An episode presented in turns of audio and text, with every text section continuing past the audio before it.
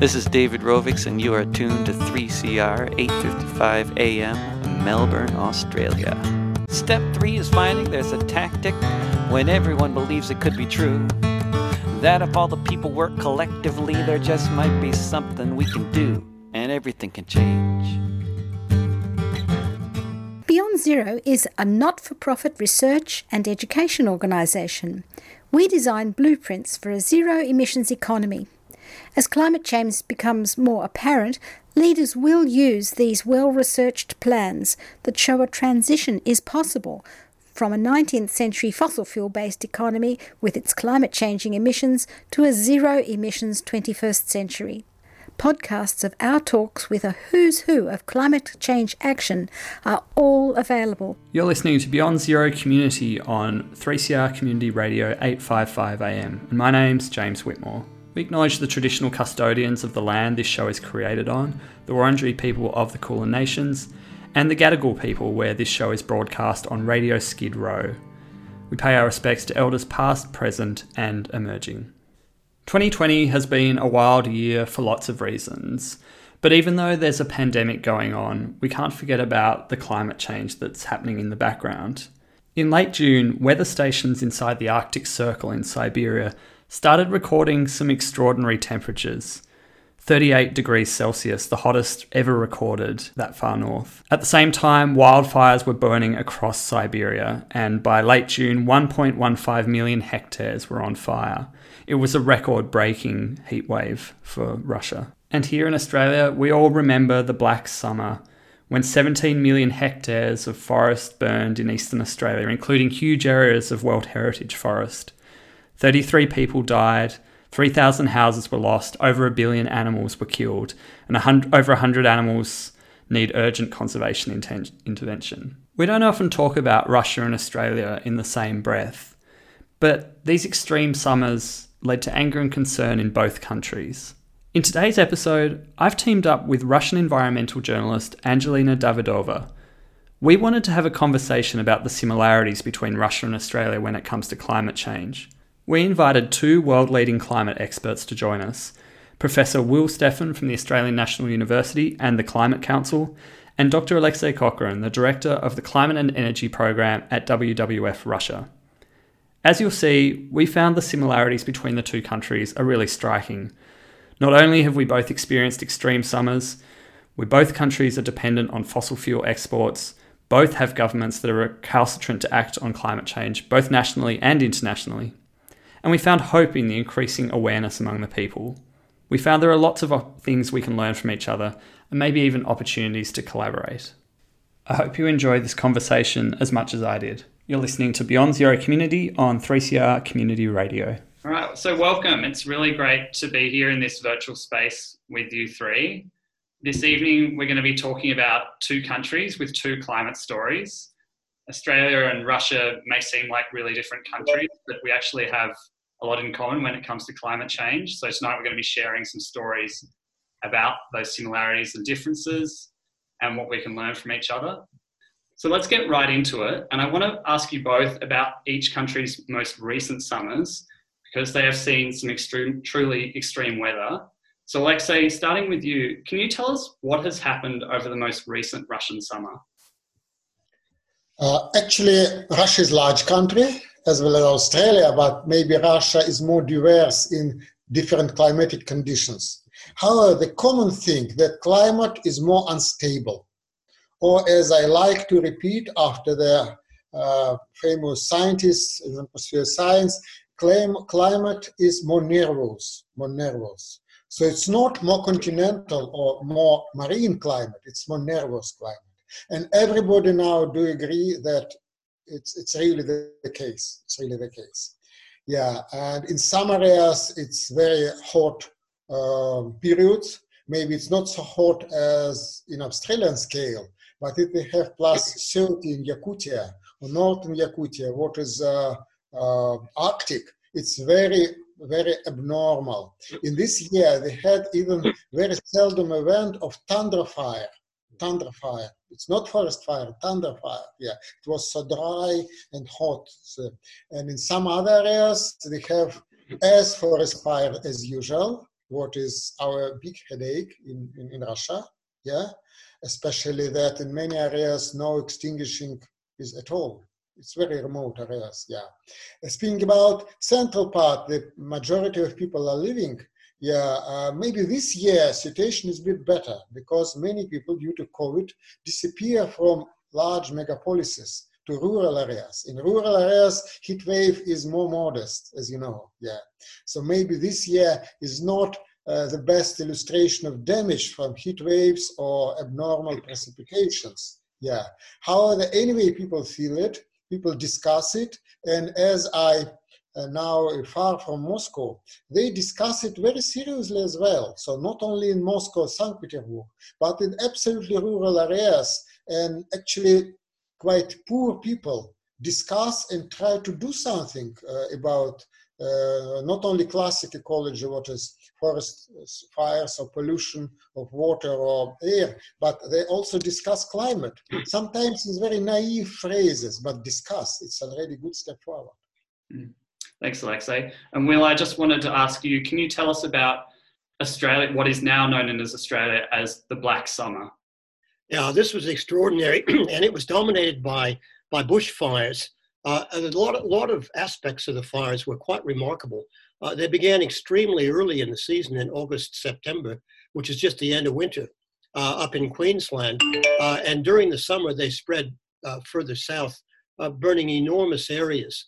So to give you an idea, some of the statistics coming out of these fires were that on an average year, of course, we do have fires naturally in Australia. In an average year, about 2%, 2 to 3% of Eastern Australian forests burned. This year, 21% burnt.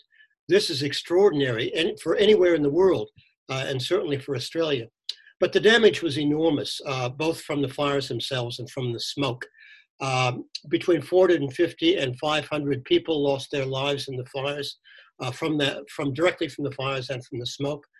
We estimated that about 3 billion animals were burnt to death because the fires were so intense, so fast moving, that they simply couldn't be controlled. The animals couldn't get out of the way fast enough. Horrific scenes of koalas and kangaroos being burnt to death. There was no way, even though we have some of the best firefighters in the world, there was no way that they could contain these fires. They were so big, so intense, generating their own weather, their own tornadoes. It was quite a remarkable summer. I was in Canberra during the summer, and although Canberra itself wasn't burnt, we suffered a lot of the smoke, and on one day in January, we had the highest level of air pollution in the world, even beating out some of the Indian cities for that. But it was very nerve-wracking because we were having fires closing in on the city of Canberra. Fires were only about 7 or 8 kilometers to the south. We could see them from the suburbs, massive flames, and we were put on notice to evacuate. But when you think, well, all right, that's a good idea. But then when you realize there are 3 roads going out of Canberra, 2 of those 3 were already cut by fire. So you have 500,000 people who potentially would have to get on one road to try to get out. It would have been a disaster. Fortunately, the wind shifted just in time and we were saved. But the damage was horrendous. I think a lot of people are still suffering mental depression and shock from this. And I should just say, obviously, the fingerprint of climate change was all over these fires. Leading up to them, we had a couple of years of exceptionally dry weather, particularly in the southeast, unusually dry. So the forests were tinder dry. And then we had an exceptionally hot summer in 2019, 2020. And so climate change was behind both of these meteorological factors, which conditioned the forests to burn. Alexei, I wonder if you could respond to the human impacts of some of those Siberian fires that you were talking about. Is there the same impact in terms of smoke and pollution and things like that? Sure, smoke is the main problem because smoke damages huge territories. Direct impact of fire is significant, but it's quite local. Maybe one a bit more privilege of Siberia in comparison, let's say California. My son is living in California, I can compare, yes? In California, many buildings or log cabins inside forests, inside, completely inside, surrounded by trees. Yeah. In Siberia, usually all villages or all settlements on some empty hill, maybe artificial, due to mosquitoes, mainly due to mosquitoes. It means that between wall of fire of trees and any house, there is at least 20, 30, 50 meters. It's a bit easier situation. Yes, it's possibility to survive houses. But smoke is really terrible, especially that mainly in Russia, it's so-called ground fires. Ground fires there, mainly trees are damaged, but not to death. Yeah. Anyway, amount of burning materials is not very large, but this burning materials is very wet. Very wet means that it's not full burning with more or less clean air above, only hot air, yeah? But just a lot of smoke, a lot of vapor, a lot of particulates, a lot of black carbon, what is really bad. And it covers very large territories and really damage cities. Last year I was in South Siberia on the distance of about 400 kilometers from real fires. But anyway, they feel this pollution as well. For health, it's really bad. Yeah, and this is something absolutely compatible with situation near their coal power plants. It's well known that coal power plants working in your city, at least poor quality coal power plants, decrease your lifetime, potential lifetimes by about 5 years. This is in China and in summer cities of Siberia. Forest fires probably reduce your lifetime as well, at least 5 years, maybe even more. Angelina, I'll hand over to you. Yes, thank you. Thank you, James. So both of you have mentioned the impacts of climate change on wildfires, on smoke, on other negative events happening in both countries. And I was wondering, what kind of effect does it have on public perception? Would you say that in case of Australia, Will, and in case of Russia, Alexei, public perception is becoming more stronger towards climate change agenda? Do you think that people are really feeling that climate change is there, it's happening, and something should be done about it? Will, maybe if you can start. Yes, thank you. That's a very good question, and I think we've had a problem in Australia for a long time because we have such a strong fossil fuel industry. We have some fairly divided politics around these issues, so people tend to be on one side or the other. But what's happened the last few years is that the impacts of climate change have been so drastic, they've been so immediate, they've been in your face, as we say in English. So it's not just the fires, it's been extreme drought in the rural areas for the farmers. It's been the bleaching of the Great Barrier Reef, which has really hit our tourism industry. So I think there is a shift, and the shift is happening because people who normally weren't too interested or were even negative about climate change, like farmers, are changing because they can see it, they can feel it. It's happening to them now.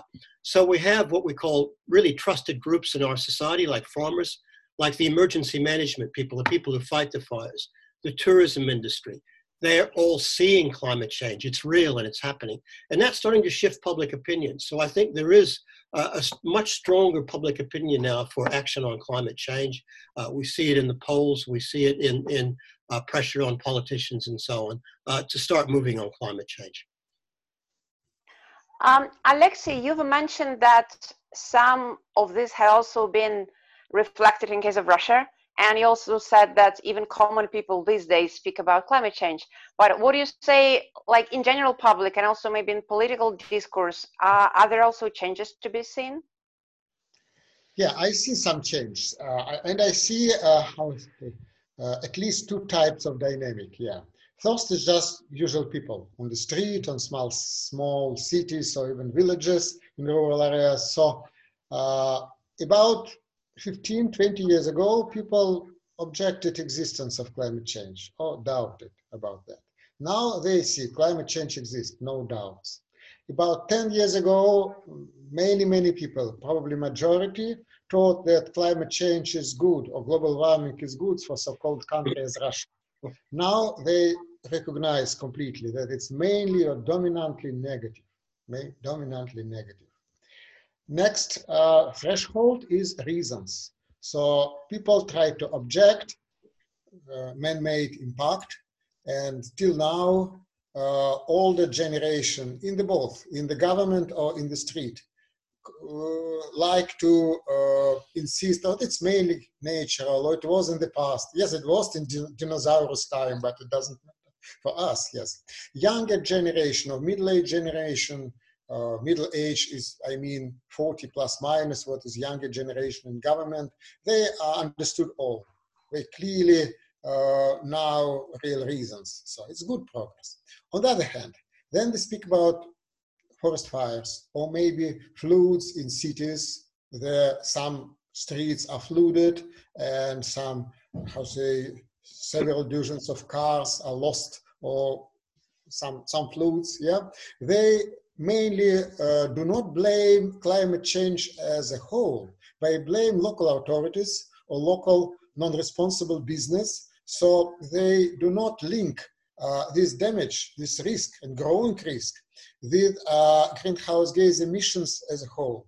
They mainly link it to just non-responsible business or wrong steps of authorities or poor infrastructure, everything except GHG emissions. Yeah.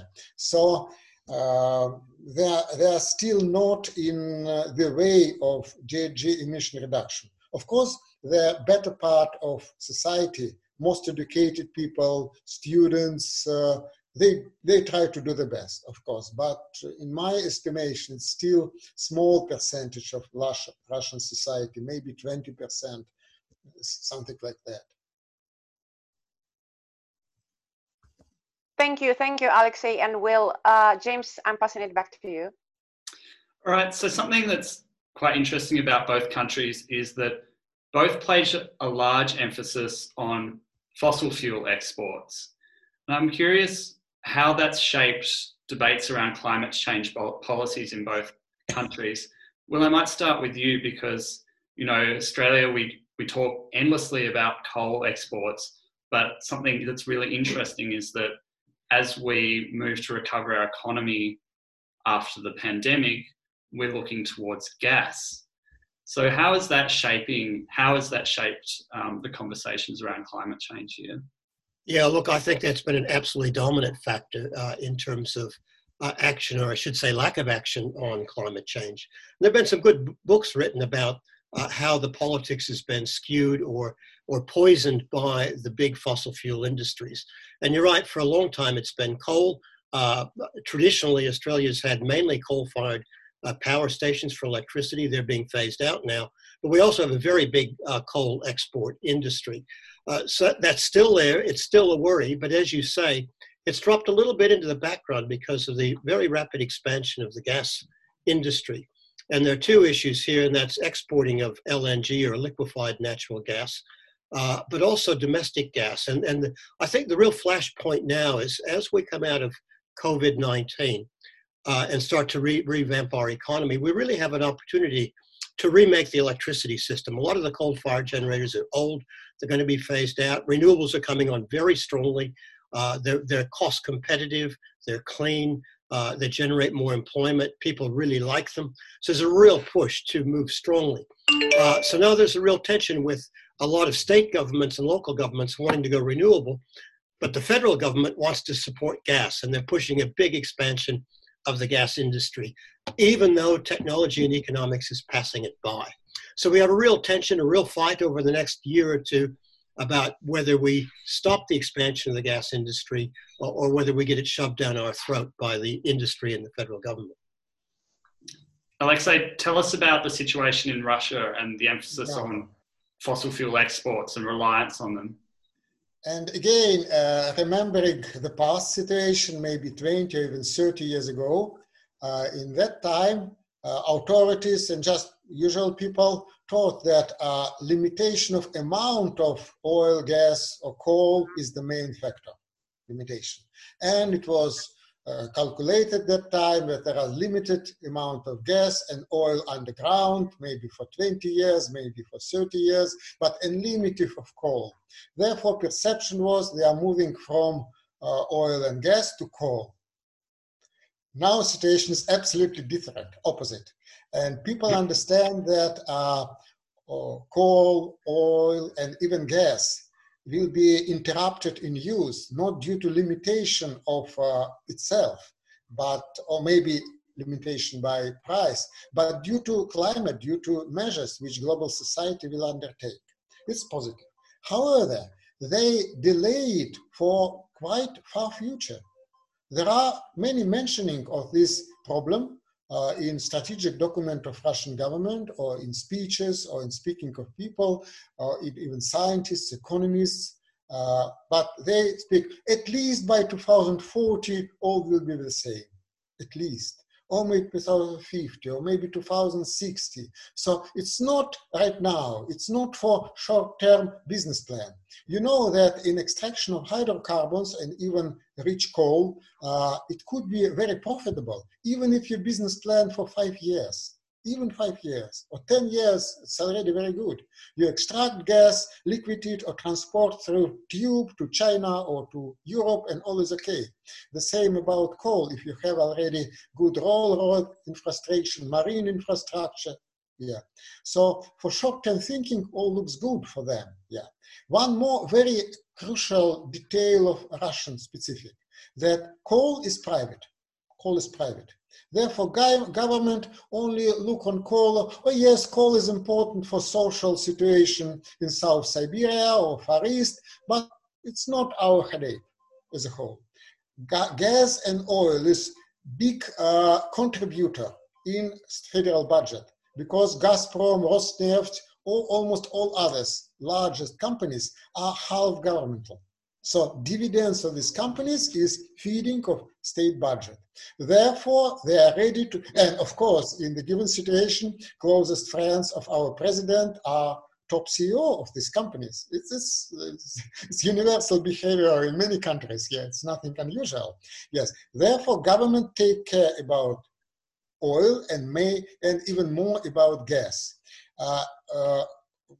How to say, advertising or pushing that gas is bridge fuel. Gas is bridge fuel, everything for gas. Yeah, especially for speaking about oil, Russia is not number one country around the globe, but speaking about gas, so Russia at least in three largest gas reserves around the globe, so relying on gas completely. And speaking about people, of course in large cities people understand that they have to disappear from coal, gas, and even from gas. But in villages, in particular in a rural area where I am now due to COVID already in 4 months, yeah, people like gas very much, because tube gas supply in villages is huge step to well-being of people in comparison with fuel wood. It's quite clear. Therefore, gas is a symbol of progress, sort symbol of progress. How it's not large-scale gas use, just for heating of houses in rural areas, mainly in rural or small cities. Yeah. So situation is a bit specific. However, anyway, I see progress.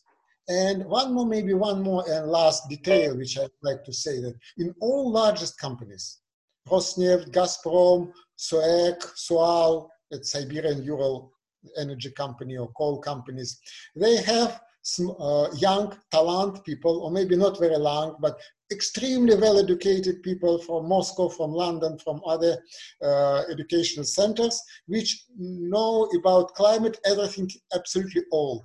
Absolutely all. It means that top management have all in absolutely adequate information about climate change and perspectives. However, they play business due to money, only money. Therefore, then they play business for next 10 years. They certainly select coal development. Maybe one more detail that in the past, they try to economy best coal for best prices. Now, they are ready to offer best coal for any price, because they understand this call should be sold now in next 5 years to South Korea, to Japan, to Taiwan, to Vietnam, right now in 10 years, because they know that after 10 years, it will be shrinking, even in Asian market. What's the conversation around zero carbon or renewable energy like in Russia? Actually, it's still considered as a myth, still as a myth. Very interesting. Unfortunately, yeah, because of how it's possible, what is about airplanes, what's about this thing. People know that renewable energy is quite good in good climate conditions, and we have very good development of renewable wind and solar in South Ural, in where we have steep, good wind, no frost, or frost, but very dry frost without icing of everything. Yeah, it's quite well in these areas of Orenburg Oblast, Astrakhan Oblast, Ulyanovsk Oblast, but in particular in Arctic, or only very small renewables, or just scientific research, because it still doesn't work, So people, some people, or maybe even majority people, even don't understand what is it zero, how zero could be achieved. Zero is a myth, yeah. Anyway, they do agree that parity or equal prices for at least solar and coal generated electricity is coming. They see that there is already in many countries, around the corner in China, almost parity of prices around China.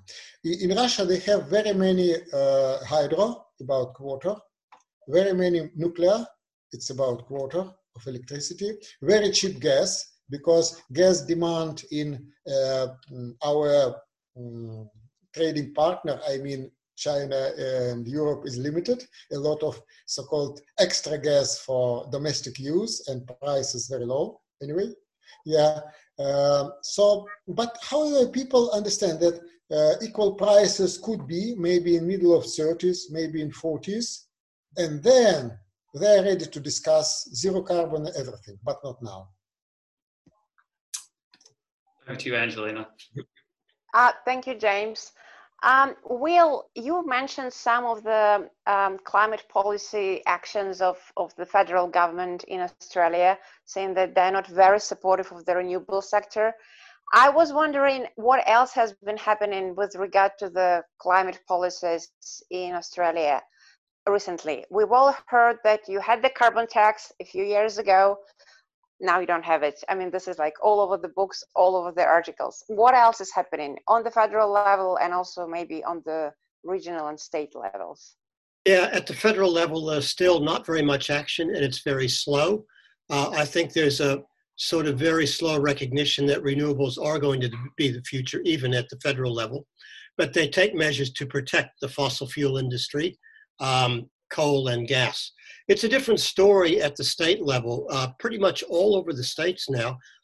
Certainly where I sit in Canberra, it's a very small jurisdiction called the Australian Capital Territory, but we're already 100% renewable.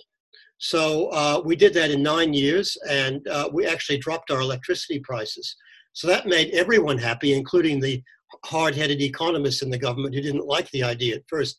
Now they're really enthusiastic, and we've legislated to become totally net zero by 2045. That's transport, industry, we don't have much, but we have some, everything. So we're busy now getting gas out of heating and cooking, going to electric, we're putting in new waste plants to recycle waste and so on. So it's a really progressive place. South Australia is already 50% renewable, that's bigger than us, and other states. So at the state level, you're actually seeing Australia move ahead, I think, quite strongly. But there are tensions because our electricity grid is in southeastern Australia, ultimately is controlled by the federal government because it crosses many state boundaries. They slow things up by not improving the connection, the grid, not improving storage and things like this. And that slows the uptake of renewable energy. So we have this tension in that the federal government is dominated by the fossil fuel industry, by coal and gas. and a few states are too, but many states are moving more quickly on renewables because people want it, it saves them money, and it's cleaner. So it's got all those things going for it. So I think this is a critical five-year period in our move to deal with climate change. And hopefully we can and tip the whole system toward renewables, even at the federal level. Does Australia have a long-term low-carbon development strategy on the federal level? No, they don't. They have extremely weak Paris targets. So as you know, all countries, Russia, Australia, are signatories to the Paris Climate Agreement, which means that we should be doing what we can to meet, to go for 1.5 or at least well below 2. And we had a climate change authority, which was a body that had climate scientists on it. And that was during the progressive era of the Labor government, when they did have a carbon price. And they actually said Australia should be reducing its emissions. We should be cutting them in half by 2030. But then we have the Conservative government dominated by the fossil fuel industry. They wound that back to only half that much. And furthermore, they're going to propose to use credits from the Kyoto period, which are actually illegal. No other country proposes to do that. It's an accounting trick. It's just moving numbers on a book to say, all right, we're going to meet our Paris targets and we won't reduce emissions virtually at all. So there's a real problem again at the federal level and international level compared to what's actually going on the ground. Alexei, can you give us a brief outlook? What's the situation like in Russia with the Paris Agreement targets and the low carbon development strategy? Actually, formally speaking, Russia still has not any NDC, so Paris target. They have only intended NDC, written 5 years ago, and extremely weak, anecdotally weak, yeah. Now, Russia is going to present to Climate Convention, to Paris Agreement, NDC, and it's still under discussion. However, it is considered as a sort of image-making mechanism on one hand, it not as some practical tools, yeah. And unfortunately, pressure of big business and high carbon business is very high, and therefore they have in government people which would like to see quite ambitious goal, but minority. In particular, advisor of the president on climate issues certainly would like to have more ambitious goal, one and other people in government in particular, however not majority. Majority don't want to spoil relations with big business, and they say, okay, if they insist on very weak NDC, they can do that. Our point, I mean, WWF, is that NDC should be more ambitious than previous, than INDC, on some at least symbolic, but maybe quite significant percentage.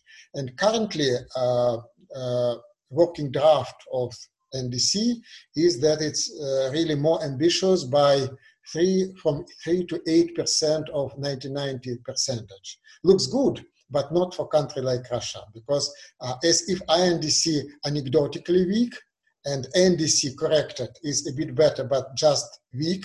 Is it progress? Yes, it's progress, but too weak progress, yeah. Speaking about strategy to 2050, we have working draft of the given strategy. What is a big, strange organism? It's not considered as real strategy, it's not planned. It's considered as some sort of image-making paper for around the globe. Therefore, you can make the very good wording. But behind the scene, and if you read it more carefully, you see that it's absolutely mythological paper. Yeah.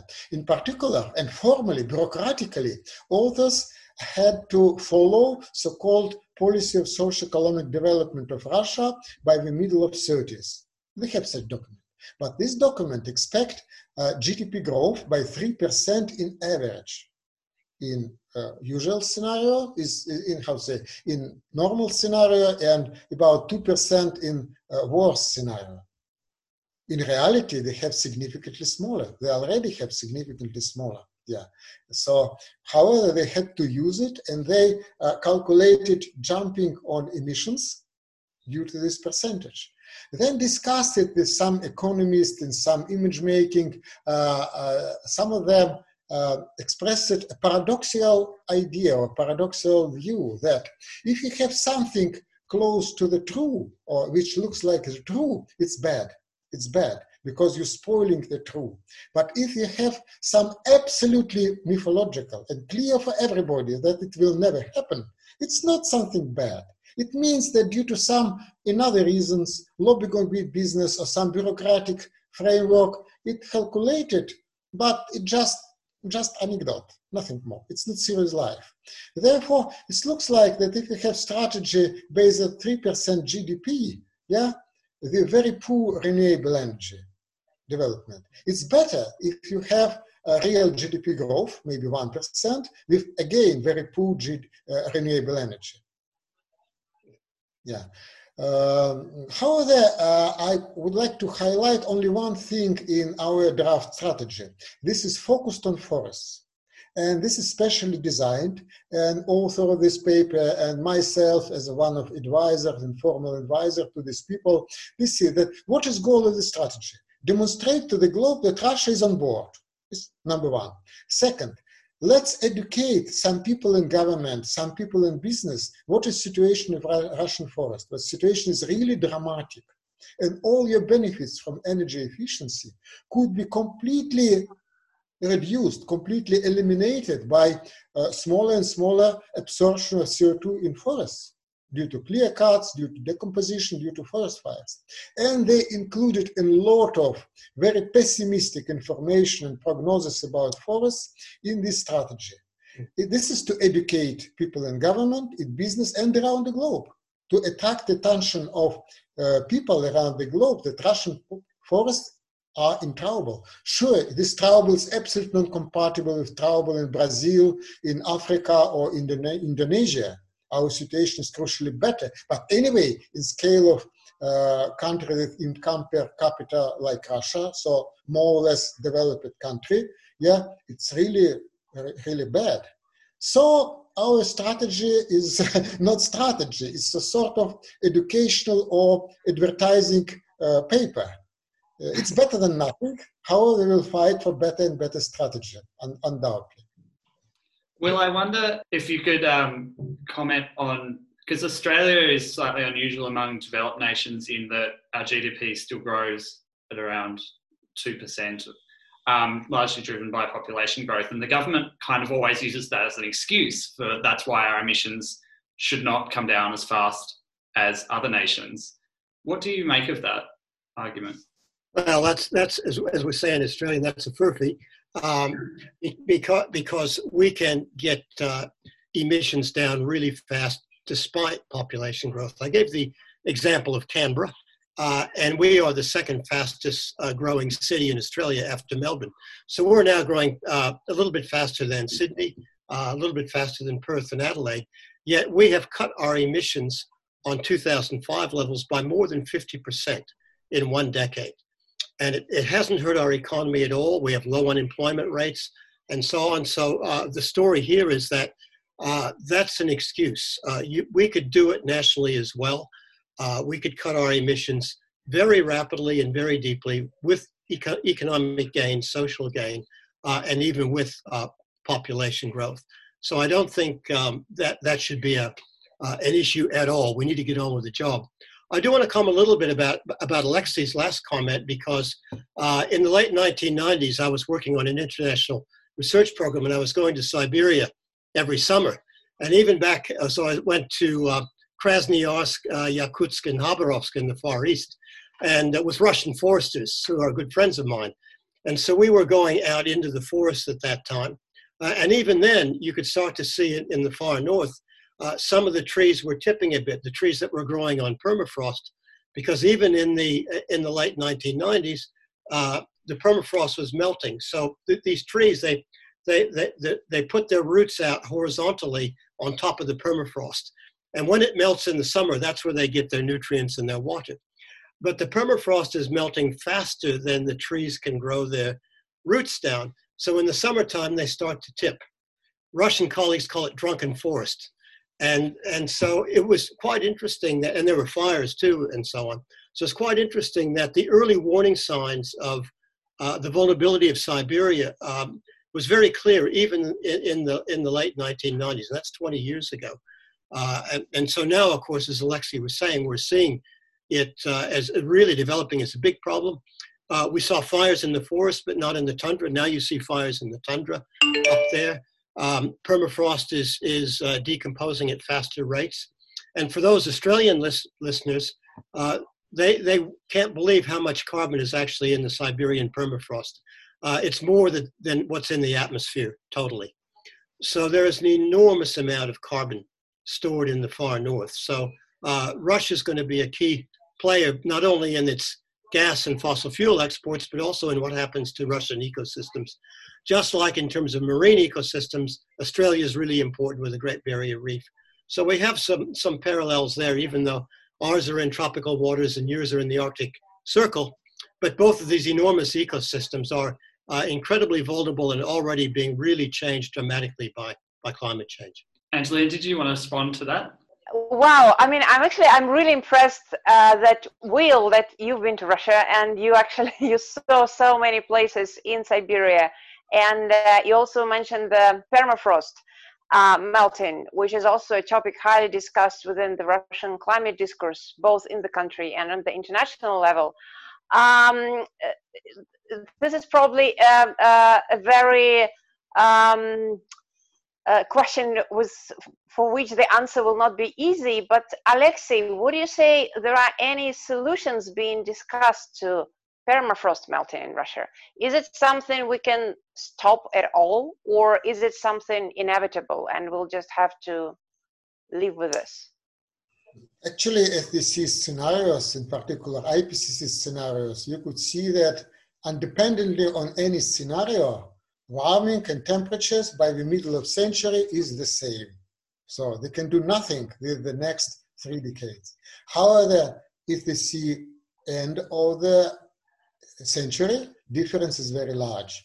RCP 8.5, what means 4.5 Celsius degrees global warming by the end of the century, in comparison with 19th century, is really terrible, it's really terrible. In other scenarios, RCP 4.5, what means 2.5 Celsius degrees. It's not goal of the Paris Agreement. It's worse than ecological society appeal, but it looks like something really achievable, at least by climatologists. Therefore, climatologists and specialists in climate like these scenarios very much.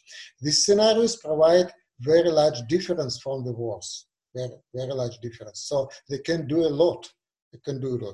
Sure, they cannot stop permafrost melting it a lot, completely, but they can decelerate it significantly. They can keep it in the same, maybe, speed. So now, in different places in Russia, melting, I mean seasonal summer melting lower depth, is from 3 to 15 centimeters per decade.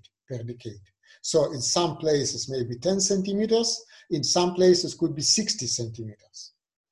This difference explains why disasters in one place and troubles like in Norilsk, and why situation is more or less good in other places. Yes, it depends on soil, it depends on ice under the ground and many things, yeah.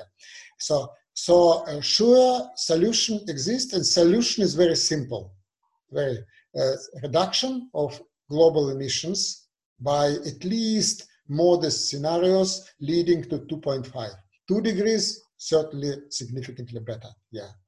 And it is about everything, not only about permafrost melting on ground, but also on shelf, Arctic marine shelf methane hydrates. It's one more very painful thing. Scientists really measure large flux of methane. Large flux. They don't know yet. Is it growth of this flux? Is it significant growth, or maybe this flux was permanent the last decades? Yeah. However, certainly that methane hydrates volume on the shelf is very large, very large. With warming of water exists in Arctic, and even one or two Celsius degrees of in water is enough for decomposition of methane hydrates. And again, it depends on scenario, Therefore, we have to use permafrost or methane hydrates or any visible examples, in particular trees, which is not vertical now in summer, to demonstrate its real effect, its large effect, with growing effect. And effect globally could be really large by the end of the century. But by the end of the century, it can reduce effect by another path of global economy. The Russia is a part, Russian energy is a part, etc., etc., etc. Please go ahead. James? I just wanted to ask you both about the business response. And I mean, we know that there are laggards amongst businesses, but are there any companies in either country that are really taking the lead on climate change and what sectors they're in? Will, we might start with you. The one I think that's a little bit disappointing is transport. We could do a much better job on transport.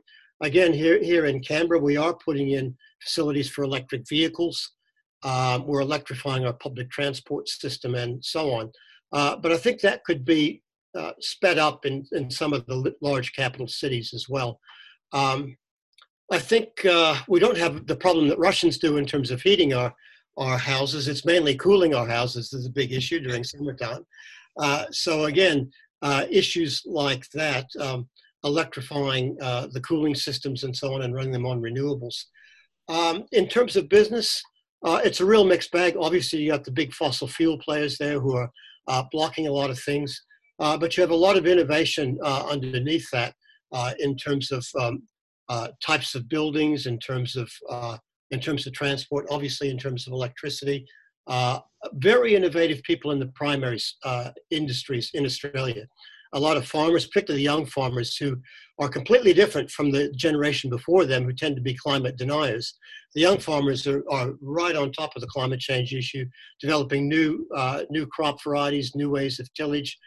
The wine industry is adapting extremely quickly to climate change. So we're getting some action with the younger generation coming through the primary industries.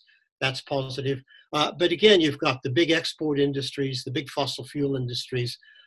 They're extremely powerful politically, and they are the ones that are the blockages. And they have the federal government under their thumb. And so that really is the problem that we face. The way I look at it here in Australia, I think we can reach a tipping point in the next few years. Pressure's building. We're seeing a lot more climate impacts, the reef, the fires, and so on. But I think importantly now, we're seeing economic benefits of switching to renewables, of switching to a clean economy. That's building pressure throughout the economy. And like a lot of the things I work on, which are on tipping points in the climate system, you can get social tipping points. And I think, hopefully, within the next 4 or 5 years in Australia, we're going to see a tipping point where people just get fed up with the lack of action because they see so many multiple benefits and actually doing the right thing on climate change. So that's my hope for the next few years. Great. Alexei, I was wondering what the situation is in Russia. Are there innovators in the economy that are really taking steps to, address climate change? Yes, it's not in large scale, but exists. And speaking strategically, speaking nationally, on next maybe 15 years, there are two main directions. One is energy efficiency, different types, in buildings, in transport, in industry, and forests. So 2 columns. Next, maybe after 15 years, it will be renewable energy, I hope, and wide range of measures to shift Russian economy from raw materials like oil, gas, coal, aluminium, steel, to more high technology products. But speaking about visible and current achievements, electricity in transport, electricity everywhere is very visible. Yeah. It was not possible to imagine that somebody in Moscow area will heat house by electricity. It could be extremely expensive. But now there is two things. Firstly, almost passive buildings, very good thermal isolation. And secondly, more flexible policy of government, which have different tariff. It's possible in night tariff could be 3-4 times less than peak tariff in the middle of the day.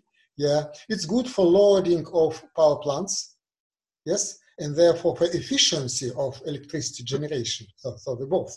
Therefore, such flexible tariff is really contribute to efficiency of generation and efficiency of consumption. So it's good. Yeah, another thing is electric transport or gas transport. Government and Gazprom, of course, promote gas transport as much as possible.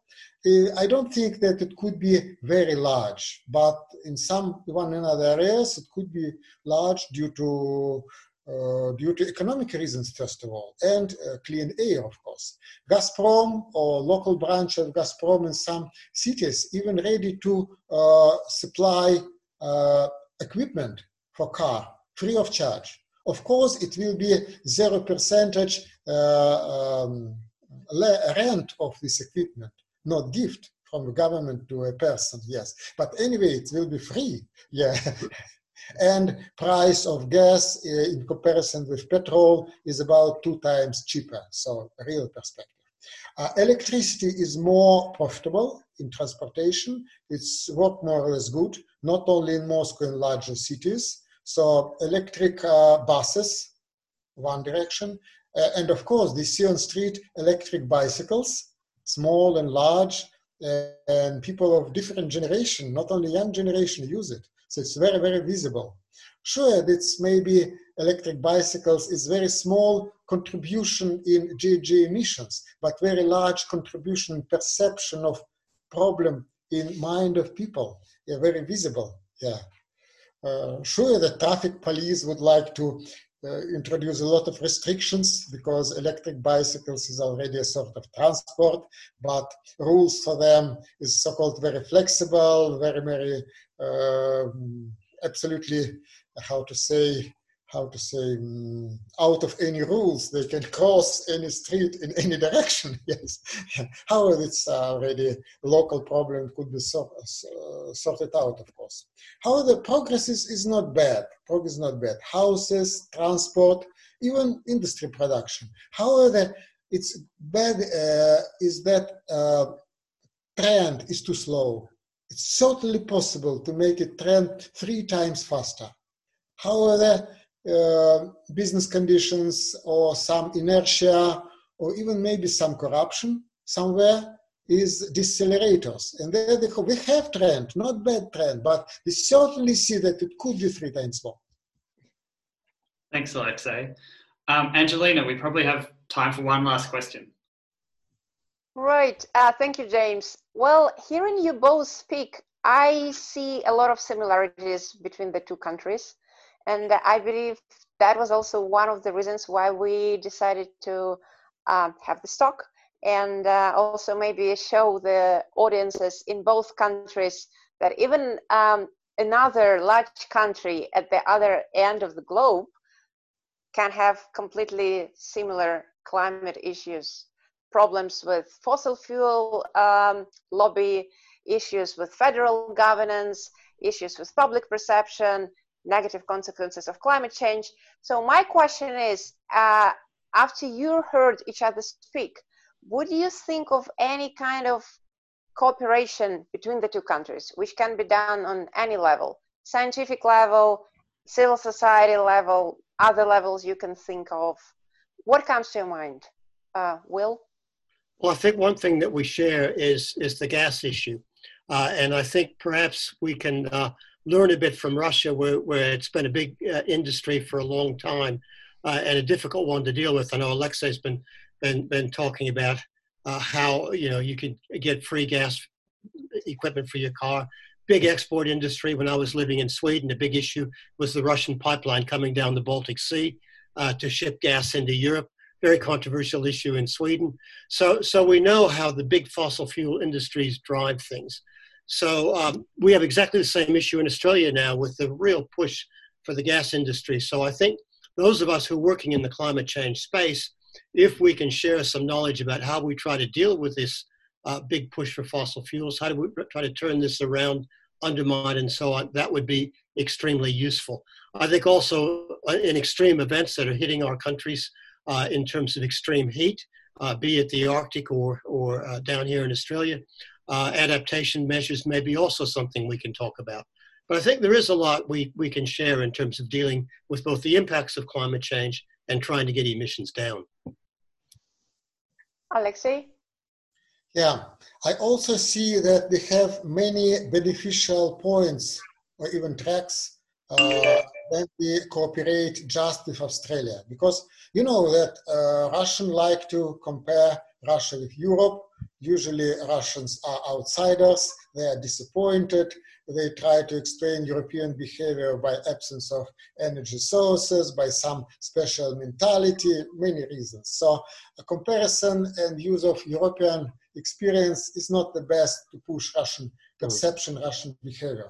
The same about China. China is another style of life, another discipline, is another world. United States, United States is also terrible. Yeah, sorry. Yeah. However, Australia looks like very good example because also a lot of energy resources. Yeah, and especially then they cooperate and jointly communicate about perception of people and perception of small and middle-sized business. Yeah. Large business, the oligarchs, they have a lot of money. They more take care about good relations with presidents and politicians, but small and middle-sized business crucially more flexible, and they have not advisors which are brilliant at climate change. They have nobody. They work themselves. Yeah. Therefore, I see at least two areas: cooperation on level of public perception and communication and NGOs, and small and middle-sized business. First of all, most progressive one. Great. Thank you. James, yeah. That's so interesting, and thank you so much for both of you for joining us this evening. It's been really fascinating to hear about the similarities and differences and the things that we can learn from each other. So thank you so much for joining us this evening. That was Angelina Davidova, Dr. Alexei Kokorin and Professor Will Steffen talking about the similarities in the climate stories between Russia and Australia. I hope you found that conversation as enlightening and stimulating as I did.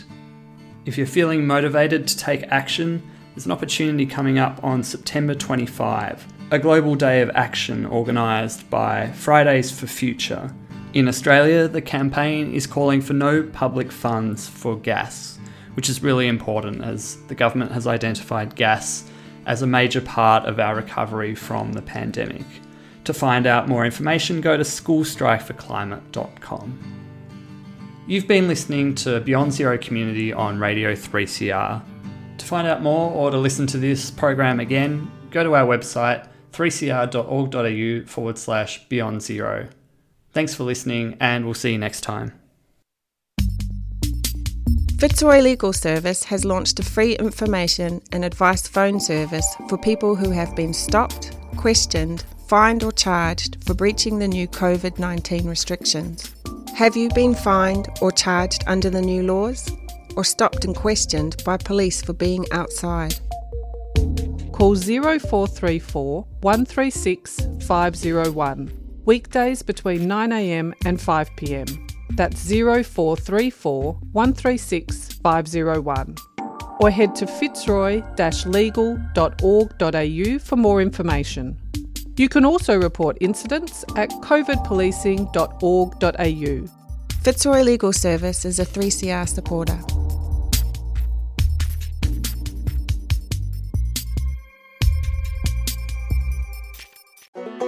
Get your copy of 3CR's magnificent book. It's a stunning history of the people, programs and issues at the station since 1976. On sale now for the amazing price of just $20. Pick one up at the station or jump online and place your order. Radical Radio, celebrating 40 years of 3CR. On sale now for $20.